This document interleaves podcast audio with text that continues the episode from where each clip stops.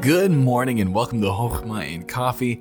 Now, today we're going to be doing something a little different. We're going to jump back into Proverbs. I was reading the proverb for yesterday, uh, which is May 19th, so it would be Proverbs 19. And there was a proverb that I just enjoyed so much. And the proverb is this it's in verse 23. It says, The fear of the Lord tendeth to life, and he that hath it shall abide satisfied he shall not be visited with evil. Friend, the fear of the Lord is so important. As we read through the book of the uh, uh, the book of Proverbs, we see that the fear of the Lord is the beginning of wisdom. We see in the book of Job that it's the fear of the Lord that that will bring us wisdom. That wisdom is with the Lord and Him alone.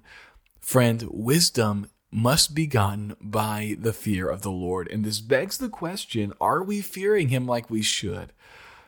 Now, often, especially in this day and age where we can go to the store and get all the food we need, and we don't rely on the rain and on the sun uh, in a very close type of way for our livelihood, we can lose our fear of the Lord. We can think that I can survive without God. You know, I, I can live without Him. I don't really need Him. And so our respect, our awe of Him is diminished because we see ourselves almost as our own God. We can provide for ourselves, we can sustain ourselves.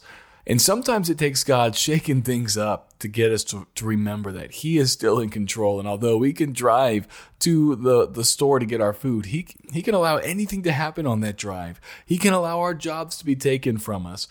But, friend, I want to ask you are you fearing the Lord like you should? Do you see Him as great as He actually is?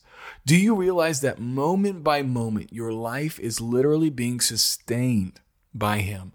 He doesn't have to send a car to take your life, He just has to stop holding you up and you would cease to live. You are you are borrowing his life, his sunshine, his air. All he has to do is to stop giving it to you and, and you would not be with us. Friend, can I ask you, do you fear the Lord? When you begin to fear the Lord, and that doesn't mean to be terrified, shaking in your boots every second of the day, but it does mean you have a you you know where your life comes from. You know who is the most powerful being in the universe. And it's not you and it's not me. It's the Lord. It's Jesus. It's God. Here's the thing, friend. When we realize that, when we understand how great He is, we begin to walk in wisdom. We begin to listen to his commandments. We begin to live the way he wants us to live because we understand our ways will never work out the way his ways do. And so, friend, I encourage you today to meditate on, on God, meditate on Christ, understand how high and lofty He is. And you say, well, well that'll make me feel so bad. It'll make me feel so small. Well, there's two good things about that. The first thing is this when you feel small, you're able to be carried. You're able to embrace that, that God is able to take care of you. He's so much bigger than you. The second thing that I see that this does is it helps you receive the grace of God.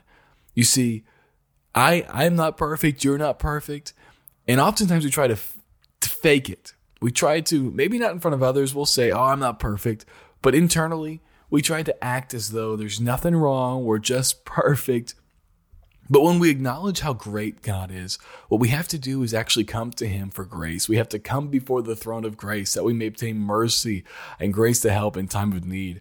And so, friend, don't be scared.